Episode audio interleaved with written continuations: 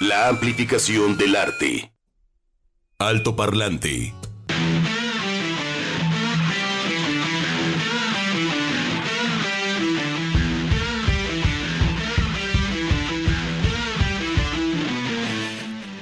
Doce con siete minutos en este altoparlante a través de Jalisco Radio 96.3 FM Guadalajara. Puerto Vallarta, ¿cómo están? En el 91.9 FM. Y Ciudad Guzmán, que nos escuchan en el 107.1 FM en el sur de Jalisco, zonas aledañas. Y claro, ¿cómo olvidarnos de jaliscoradio.com, quienes nos escuchan en cualquier parte del mundo? Doy la bienvenida, ay, pero a Juan Pablo Balcells, después de un fin de semana largo y descansado. ¿Cómo estás, Juan Pablo? Bienvenido. Hola, ¿cómo estás? ¿Todavía con confeti en los calzones? o no? Sí, traemos este harta cosa, ya no más confeti. No, y con, el temblor, y con el temblor no se te cayeron los confetis, digo, o sea, Pues se me meneó, de pero los que de los que tenías todavía y no, no, con el movimiento no se te terminó Estaban de caer. platicando Chaxito y yo, este... Me dice, pues como decía la canción Chicoche, ¿no? ¿Dónde te agarró el temblor? Curiosamente, para ponerlos muy mamucos, estaba yo haciendo bricolage, como dicen los franceses, que no es otra cosa que los- las cosas de la casa, Ujú, ¿no? Que no son los quehaceres. ujú. como se me está filtrando agüita, se está Ujú. cayendo un cascaroncito ahí de, de- ¿no? De, de- una partecita ahí del cuarto. dije, bueno, pues antes de pintarlo, ¿no? Hay que hacer lo propio. Estabas resanando. Las- eh. ajá, entonces pongo una silla para meterle y digo, no, no, Ah, no, no. ah. Y ya estando arriba, dije, ah, canijo, y escucho nomás la puerta, Ajá, pegándose con el rack de ropa que tengo. ajá. Dije, eso es normal, porque hace, eh, hace corriente, Hoy nomás, Edgar. hace corriente, ahorita como que sentí la onda. Este, así de la ventana y dije, ah, es por el viento. Eh, Ese sonido yo lo reconozco. El problema es que no había viento. y dije, ah, entonces, sí. entonces me, me asomo así en la ventana y veo los, los cablecitos como, como si, como Guitarra, cuerdas de guitarra, ajá.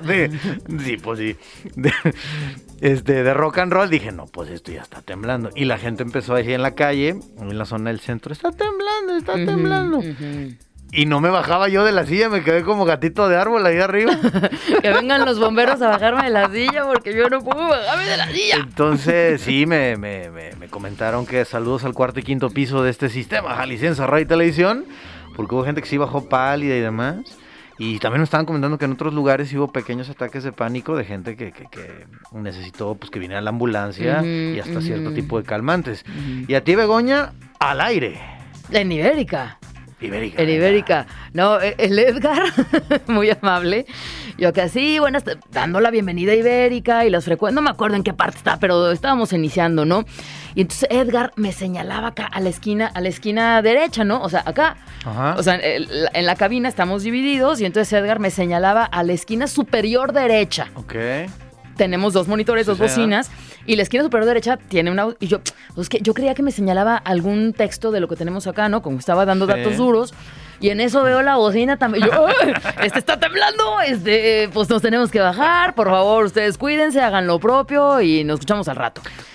Oye, venga, pero tú ya. también ya tienes suerte porque en Estación Central en su momento también, El ¿no? del quinto piso, que era el 2016, algo así. Es, es que en el quinto piso se sienten Sí, sabrosos los sí, sí, sí. sismos aquí. Sí, sí. Así sí. es que la chulada arquitectónica original del maestro Félix Aceves sigue en pie, qué bueno. Ondulante, ondulante con Este el, con el pentagrama en movimiento, este pentagrama ondulante, pues ya ven, este, resistió. Oye. No, pues lamentablemente en Manzanillo, ¿no? Sí. Dos personas fallecidas. Entonces, sí, yo creo que pues es un movimiento con el que tenemos que coexistir todos los seres humanos. Saludos a Sandra Gallo, que por ahí también eh, replicó y compartió del sismológico norteamericano, bueno, tanto de Canadá como de Estados Unidos, y el eco que tienen estos movimientos Hola, sí. tectónicos y que van hasta Alaska con menor grado, pero el epicentro, como dicen, fue aquí a un ladito en Michoacán y se fue hasta Alaska pues toda la, la Tierra está conectada. Entonces ayer también hubo por parte del sismológico norteamericano este, pues una especie de aviso simplemente, simplemente sin caer en pánico de un posible tsunami en el Pacífico. En las próximas 24 horas no se ha dado, entonces ahí simplemente hay que estar pendientes y, y redoblar ese esfuerzo porque de repente esta cuestión del simulacro eh, algunos se la toman a guasa, otros dicen, "Vale, ¿por qué lo tenemos que hacer?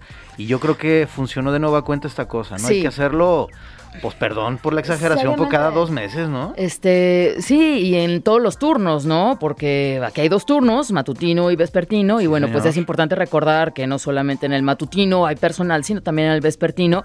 Me ha tocado otro, ¿eh? En el turno vespertino, a las ocho y media de la noche, Órale. nos tocó uno, no, bueno, o sea, me acuerdo que vino, yo escuché unos ruidos, porque ya, ya a esa hora ya la, vemos muy poca gente aquí en el sistema.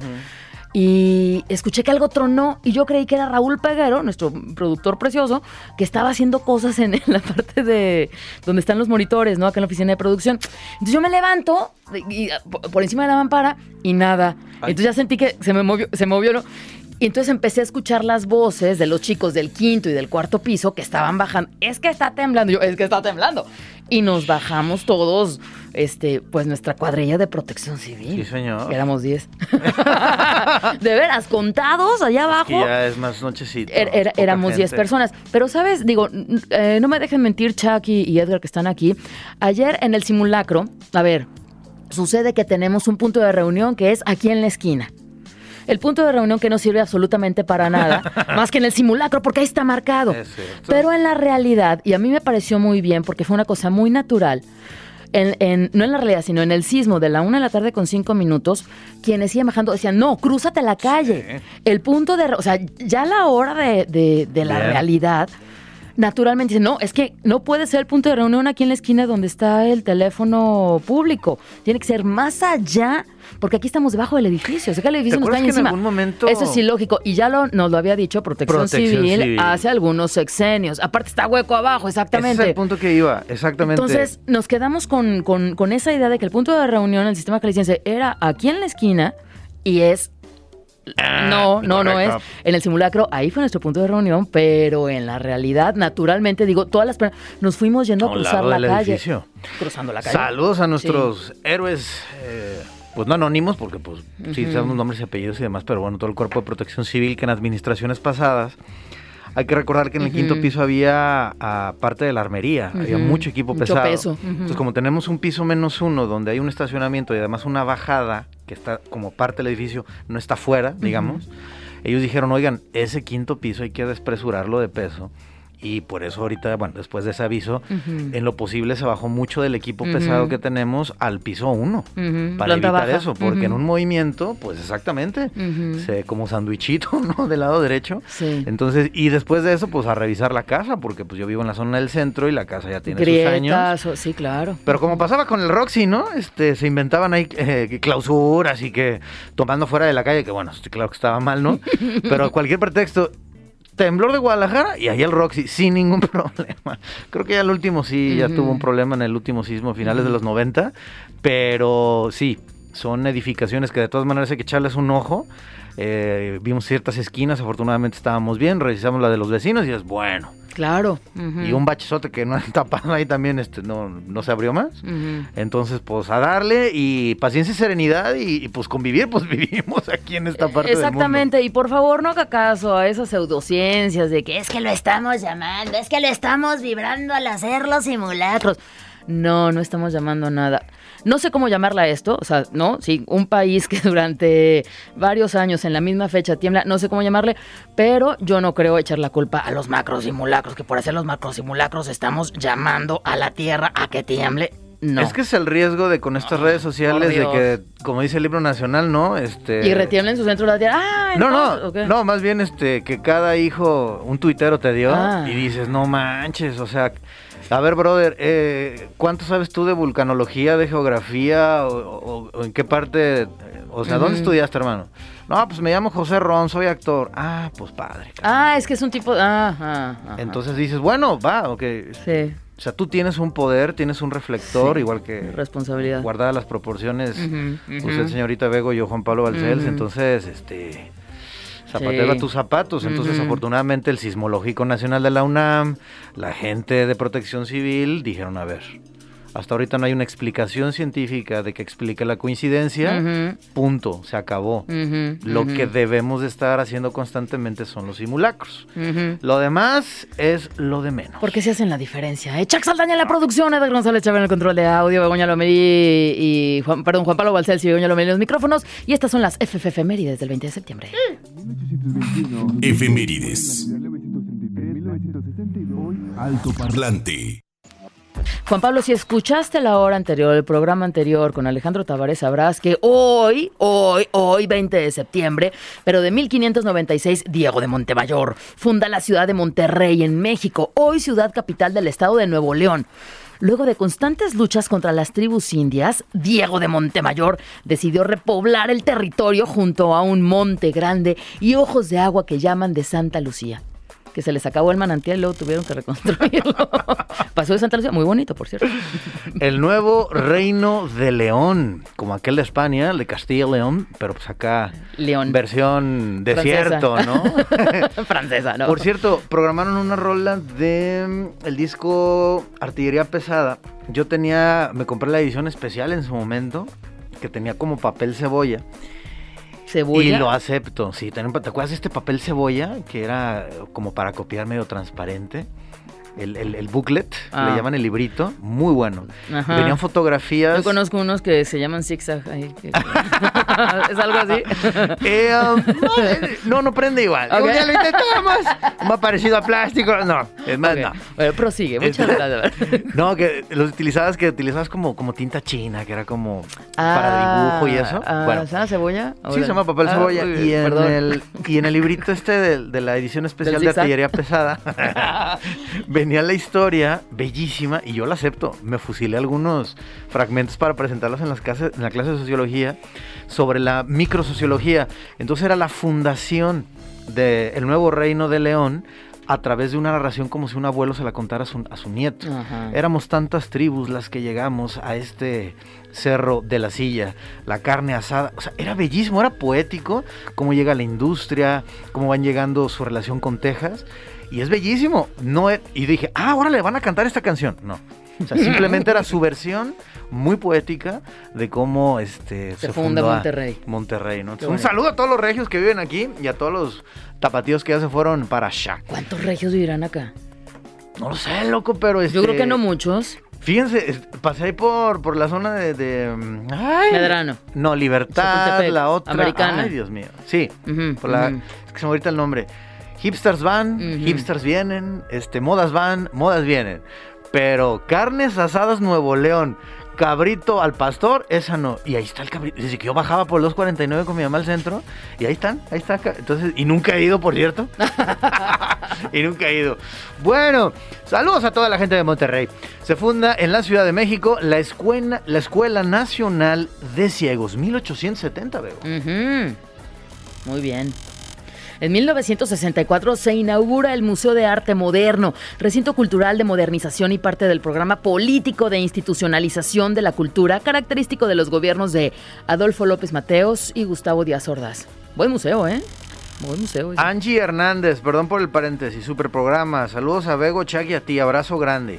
Ah, muchas ¿Y gracias. Edgar qué? ¿Por qué a Edgar no? ¿Porque le va a la América igual que yo? Ah, ah, probablemente. O sea, ¿por qué esa discriminación? Ay. Angie han de ser chiva. Nada te creas, Angie. Un abrazo Saludos, para ti. Angie, qué bueno saber de ti. Para, para Minerva. Sí. Este, con super museo. Ajá. sí. Bueno, en 1970 fallece en la Ciudad de México, ándale pues, Arturo Rosenbluth, director del Centro de Investigaciones y Estudios Avanzados del Instituto Politécnico Nacional. En 1990, ah, perdón, hasta ahí llega. Gracias, buenas tardes. Adiós. Bueno, quiero decirte que en 1992 se acuerdan las relaciones diplomáticas entre México y el Vaticano. O sea, volvemos a ser amigos, amiguis. ¡Órale! No, si Carlos Salinas Eh, de neoliberal, Gortari, ¿cómo no? Neoliberal, Jacobo, neoliberal. Caigamos en oración. Pues en sí. el mundo, pues es que también les tocó un papa. Digo, si todos son bien políticos, les tocó uno, pero macizo, Juan Pablo, el tocayo, segundo. Te quiere todo el mundo. Te quiere todo el mundo globalizado. En el mundo, 1819, nace Theodore. Ah, güey, güey, aquí vamos a eh, sacar el francés de la pastelería francesa. Ay, ¿te acuerdas de la pastelería francesa? ¿Por qué Sí. desapareció? ¿Quién sabe? Pues por mala.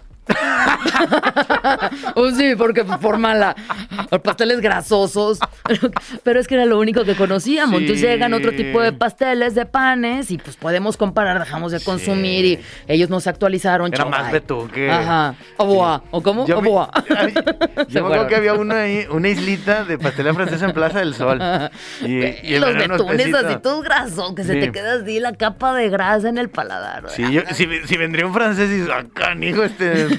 Es- a- a- allá no lo hacemos Allá así. lo hacemos así. Los rosanos son así. Es otra cosa.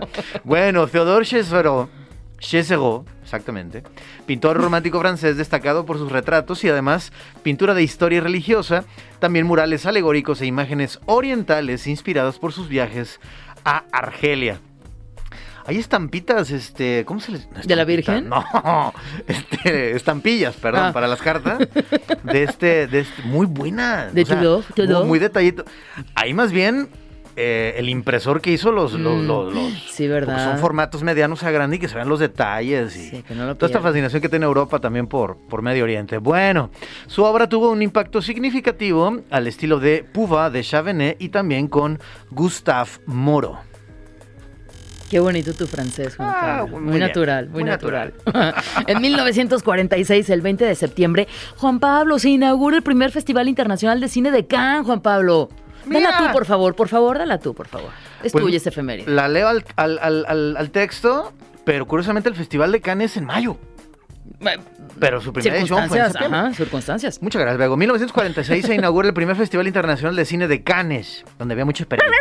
Ah, el Festival de Cine de Cannes es un prestigioso festival de cine internacional que se inauguró y celebró por primera vez el 20 de septiembre al 5 de octubre de 1946, terminada la Segunda Guerra Mundial, en la ciudad Ducon.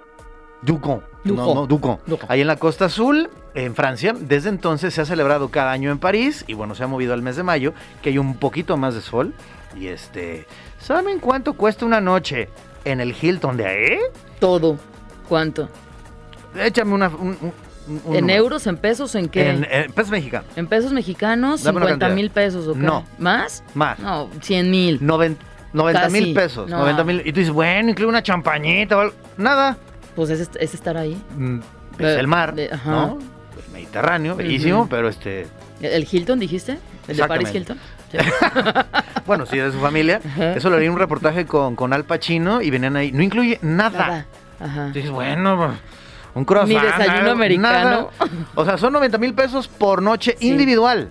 Ajá. Digo, está increíble la vista, es una suite mu- muy amplia. Sí. Pero dices, bueno, una galletita, un dulcecito, no son tantos euros. Entonces, cuando usted vaya a la Costa Azul, váyase con sus euros este y unas tortillas porque No, le va a dar hambre. sale- te sale más caro que, que el viaje. Sí, señor.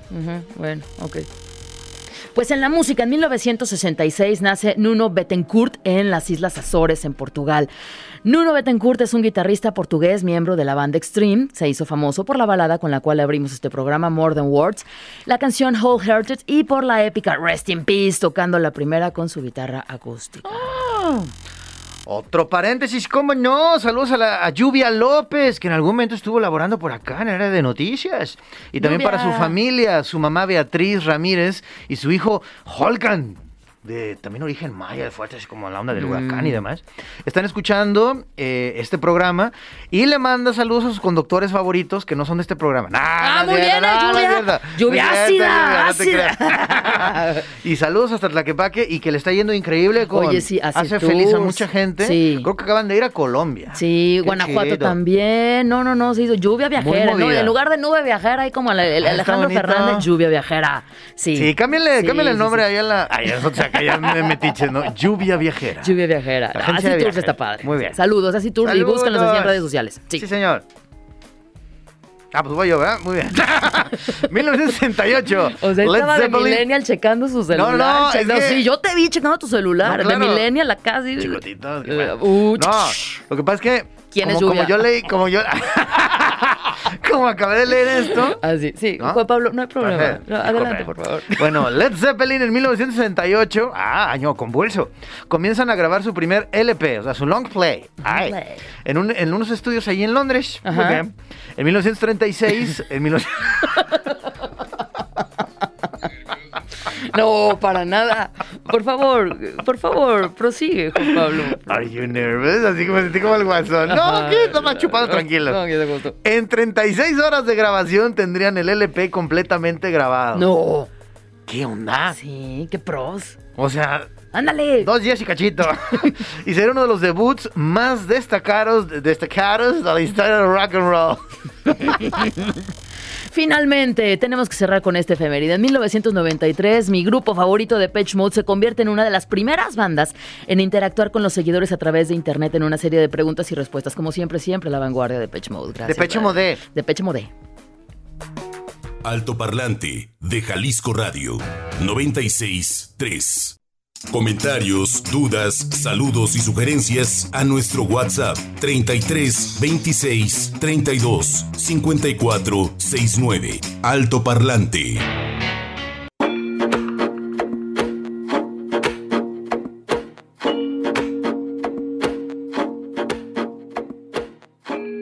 Así es, ya estamos por acá de regreso en Alto Parlante y estamos muy contentos porque ya está por acá a través de pues estas maravillas tecnológicas como es el Zoom, la voz y la imagen del buen Jorge de la Habitación Roja. Jorge, ¿cómo andamos? Buen día, buena tarde, buena noche, ¿dónde andas?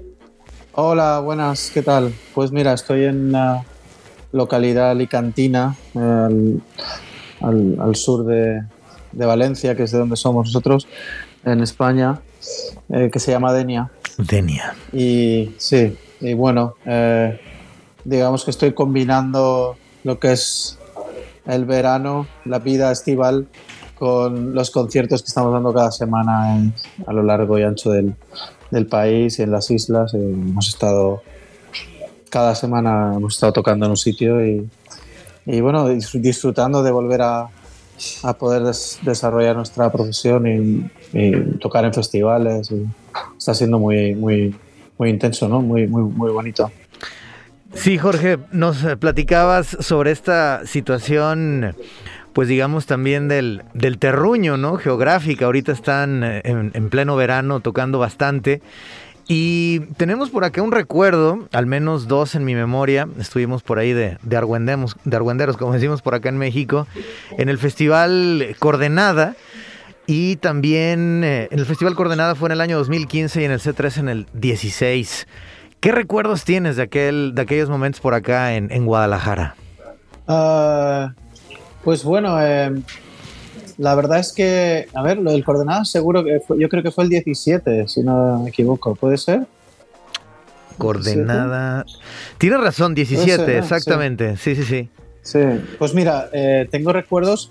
Sé que en el año en el 2016 estuvimos en el C3 y, y fue un concierto con lo disfrutamos mucho. Además re- recuerdo que además había una una lo recuerdo bien porque había un grupo de españoles, de estudiantes de medicina que, que estaban haciendo un curso en Guadalajara y, y vinieron ahí como 10 españoles al, al concierto y, y luego estuvimos en el camerino y nos estábamos hablando con ellos.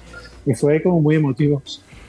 Y fue, fue, fue bonito eh, una visita un poco express porque tocábamos el día siguiente en, en la plaza del Zócalo en, en- en en la Ciudad de México y, y recuerdo que teníamos un buen hotel y no pudimos siquiera dormir en Guadalajara así que, que pasamos como fue muy rápido, ¿no?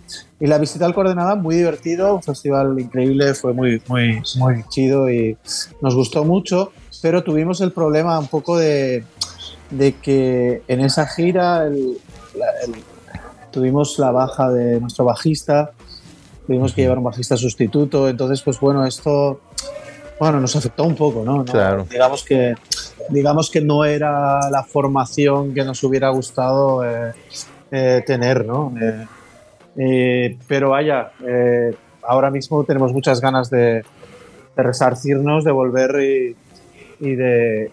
Estamos en un gran momento, estamos haciendo grandes conciertos y el grupo está, creo, al 100% ahora mismo. Una formación de cinco, que, que también tenemos un, un músico extra, es indica Martín, que toca guitarras, teclados, hace coros y, y la banda está sonando súper bien, la verdad. Claro. bien. Sí, fíjate que estaba viendo la, lista de canciones, por ejemplo, en Festival Coordenada fueron nueve, nueve canciones, entre ellas La Segunda Oportunidad, también estaban por ahí Taxi a Venus, El Eje del Mal. Y bueno, en C3 fue más extenso, lógico, eran nada más, ustedes fueron 18 canciones, pero yo en lo personal estoy muy enojado, Jorge, no te creas, porque no tocan La Edad de Oro, que curiosamente fue la pieza con la que yo los conocí por acá en México a través de esta revista que lamentablemente ya no existe en físico, solo en digital, que es Rock Deluxe. Y ¿Cómo hacen también la selección de canciones? Este, ¿Es totalmente hacia adentro, hacia el grupo? ¿O también se preocupan, pues digamos, redes sociales y eso?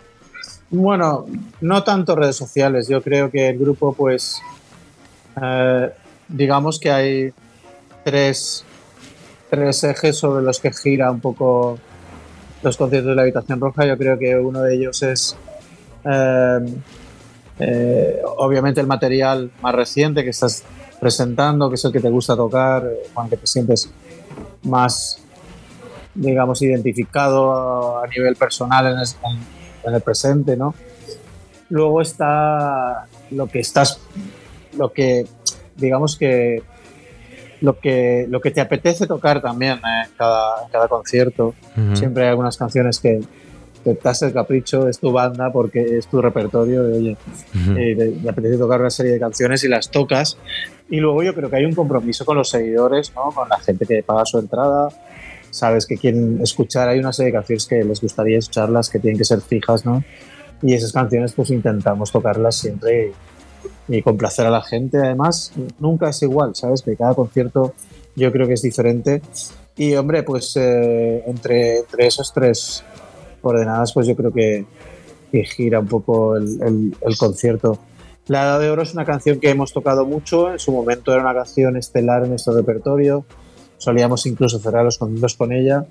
Me la apunto, me la apunto y tenemos recuperarla para estos conciertos de, de, México, la verdad es que es una canción muy, muy, muy para directo que funciona, siempre ha funcionado muy bien. Pero bueno, ya tiene pues 19 eh, años, se dice pronto. Y obviamente pues van llegando más canciones y, y es difícil cuando tienes pues 13 discos como nosotros que es difícil el, el hacer un repertorio de de repente 9, 10 canciones, imagínate, ¿no? Claro. Es, es, es harto complicado, la verdad. Pero, pero bueno, intentamos, ya te digo, eh, intentamos hacer ahí encaje de bolillos y, bueno, tocar las que hay que tocar y luego otras pues ir, variando de, de concierto a concierto. ¿no? Muchas veces la gente nos dice, no tocasteis esta, tal, y a lo mejor al día siguiente hacemos otro show y la tocamos, ¿no? Claro. Eh, pues hay una pregunta inevitable que tiene que ver con pandemia, pero también con la creación artística y en este caso también con el lado humano. Eh, yo le, le, llamo el ACDC, ¿no? El ACDC, el antes de COVID y después de COVID. Eh, ¿Cómo, cómo nos eh, sí nos cayó el 20, como decimos en México, o tomamos conciencia de lo, de lo que sucedió. O sea, vamos a seguir, eh, pues digamos, un proceso, si quieres así, de conciencia, de decir, mira, este cambió un poco nuestra manera de consumir y en fin. O también, a propósito de las letras también de la, de la habitación roja, hay como, no digo cierto escepticismo, eh, pero o vamos a seguir realmente nuestra vida eh, normal, entre comillas, como era antes de, la pandemia. ¿Cuál es tu, tu opinión y tu reflexión al, respecto, Jorge? Bueno, yo, yo, creo que ha sido un golpe muy duro. O sea, hemos pasado una cosa que pasa o, a la humanidad le había pasado hace 100 años y la, ha vuelto a vivir ahora. Realmente, como músico, nosotros estuvimos noqueados durante unos meses en estado de shock porque realmente eh, nuestra profesión estaba totalmente contraindicada ¿no? para, para llevar, llevarse a cabo en las condiciones que, que se daban. Entonces, pues bueno, fue un momento de reflexión grande. Luego yo fui consciente también del poder de la música, de, lo importante que es la música en la vida de la gente, de la capacidad que tiene la música de acompañar a la, las personas y, yo siempre pienso que, la música y las canciones están ahí para ser escuchadas, pero muchas veces son ellas las que nos escuchan a nosotros, ¿no? Y hacen esa, esa labor de amiga fiel que está ahí para, para, para, acompañarte y para entenderte y para consolarte, ¿no? en ese sentido me di cuenta de que lo que hacemos es importante, que la gente lo valora, ¿no? Y, luego, pues obviamente, el, poder volver a tocar, hombre, cuando te han arrebatado, ¿no? el hecho de hacer algo que te provoca tanta satisfacción y que es tu profesión y es tu vida y vuelves a abrazarlo y vuelves a, ponerlo en práctica, pues yo creo que hace que más si cabe que antes ¿no? Eh, lo valores. Eh, y en ese sentido, nosotros somos conscientes también de del paso del tiempo, de la veteranía del grupo, de los años que llevábamos en la música. Y entonces, pues bueno, también eh, hay un leitmotiv ahí en la banda que siempre ha sido el, el, tomarnos, no dar las cosas por sentado, ¿no? el saber, ser sabedores del privilegio que supone el poder dedicarse a la música, el poder hacer lo que hacemos. Creo que la mayoría de las bandas que hay en este planeta no tienen el, el privilegio de poder eh, tener una, una, una, posición con la que tenemos nosotros. Obviamente hay gente que está mucho mejor, pero es un, número minúsculo, ¿no? Porque realmente hay millones de, músicos en el mundo, ¿no? Entonces, pues bueno, creo que es importante el, ser consciente de, del privilegio y un gran poder requiere una gran responsabilidad, que decía Spider-Man. Claro.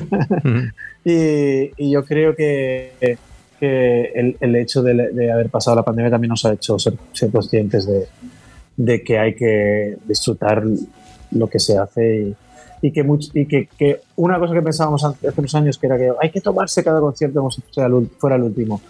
Hay que, no hay que dar las resultado, hay que, hay que tener esa ilusión intacta.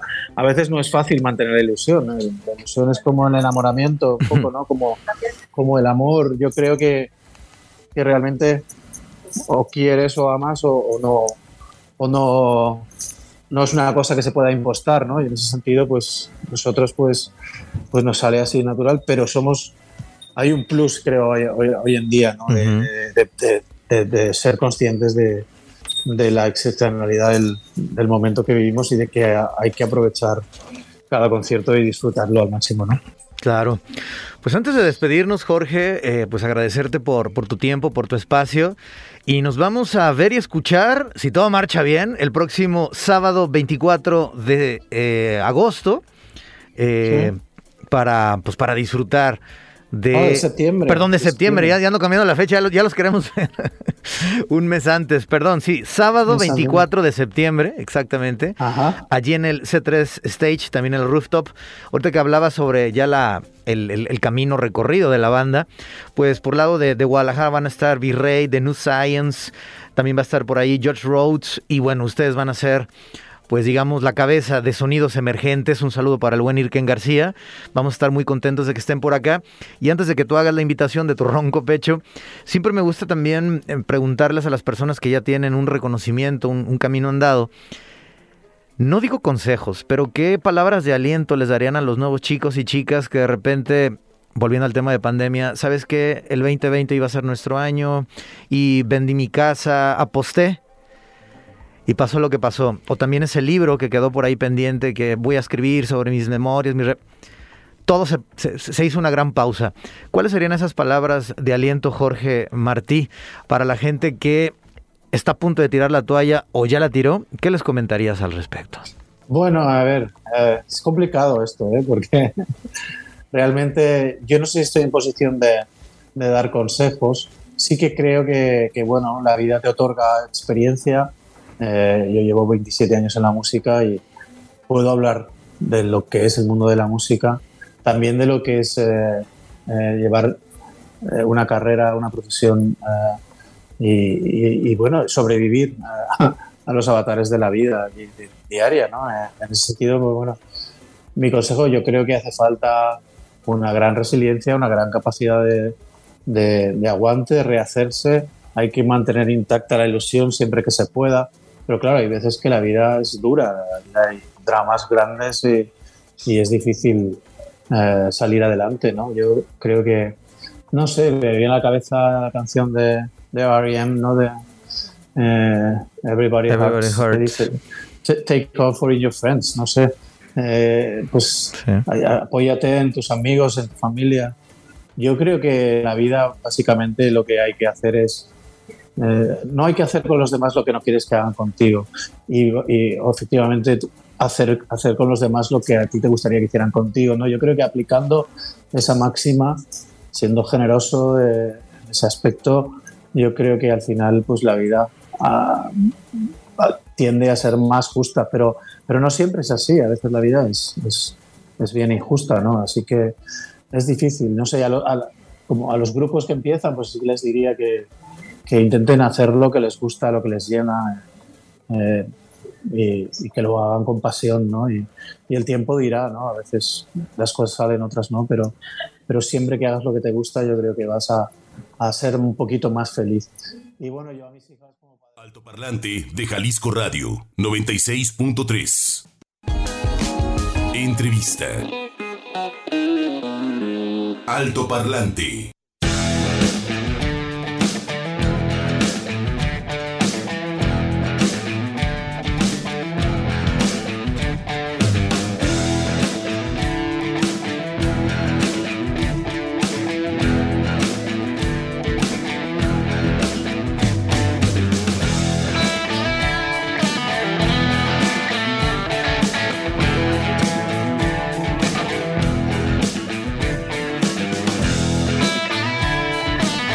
Regresamos al Toparlante directamente con Iraís Bonilla. Ella es vicepresidenta de la Federación Mexicana de Alzheimer y directora de Plenitud y Demencias Asociación Civil. ¿Cómo estás, Iraís? Bienvenida al Toparlante. Hola, Begoña. Muy bien. ¿Y tú? Bien. Gracias. También bien. Aquí Juan Pablo, Begoña. Pues al pendiente, ¿no? Mañana es el Día Mundial del Alzheimer. Sí, mañana tenemos la conmemoración del Día Mundial del Alzheimer para tomar conciencia, ¿no? Sobre qué es lo que está pasando. Creo que de pronto ahí nos, nos van alcanzando las cifras. Dicen que cada tres segundos se diagnostica a alguien en el mundo con demencia, ¿no? Entonces, la importancia de hablar de esto y sobre todo hacer cosas en torno a esto, pues parece que es algo que va tomando cada vez más relevancia, ¿no? Tanto como sociedad y también como profesionales del área de la salud, creo que es súper importante que, que, nos acerquemos y conozcamos qué es lo que está pasando. claro, luego los términos o los vamos confundiendo o lo vemos como muy natural conforme va creciendo la persona o vamos creciendo ir perdiendo estas facultades o tener estas demencias, ¿no? Sí, sí, exacto. De pronto luego se, se nombra, yo les digo, si alguien de los que está escuchando tiene el diagnóstico de algún familiar o, propio de demencia senil, preocúpense porque ese término hace más de 30 años no se utiliza.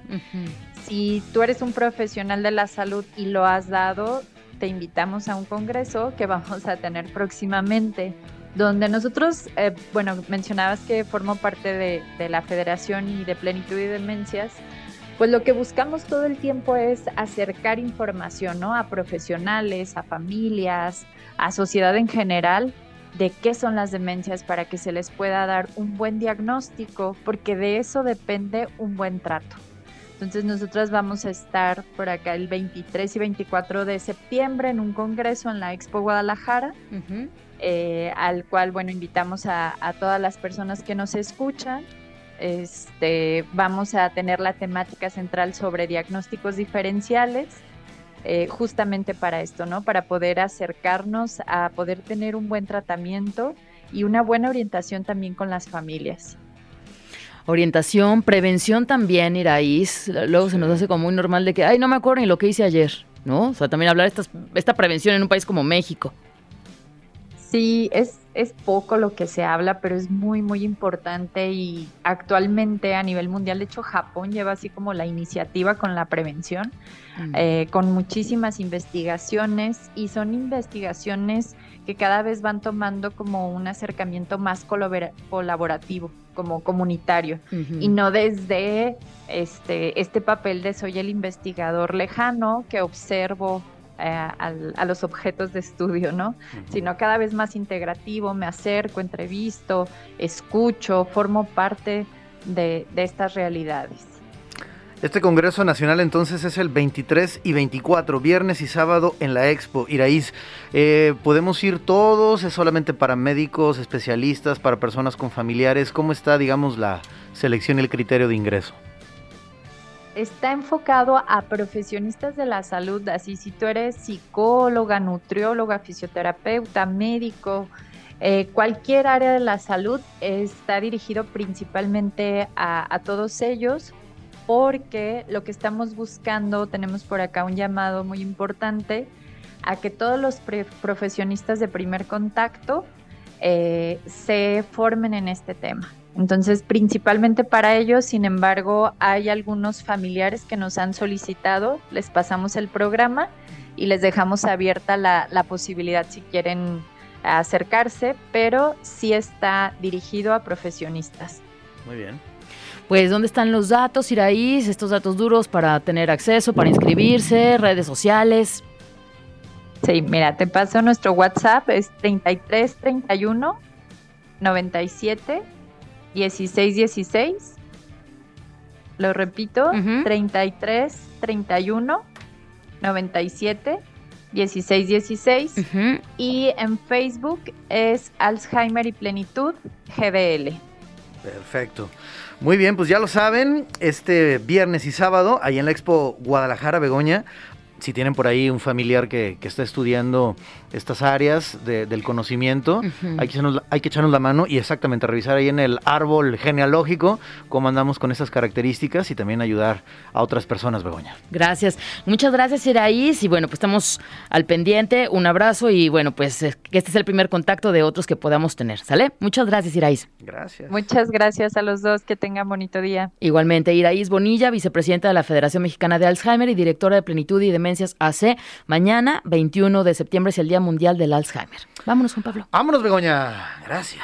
Alto Parlante de Jalisco Radio 96 3.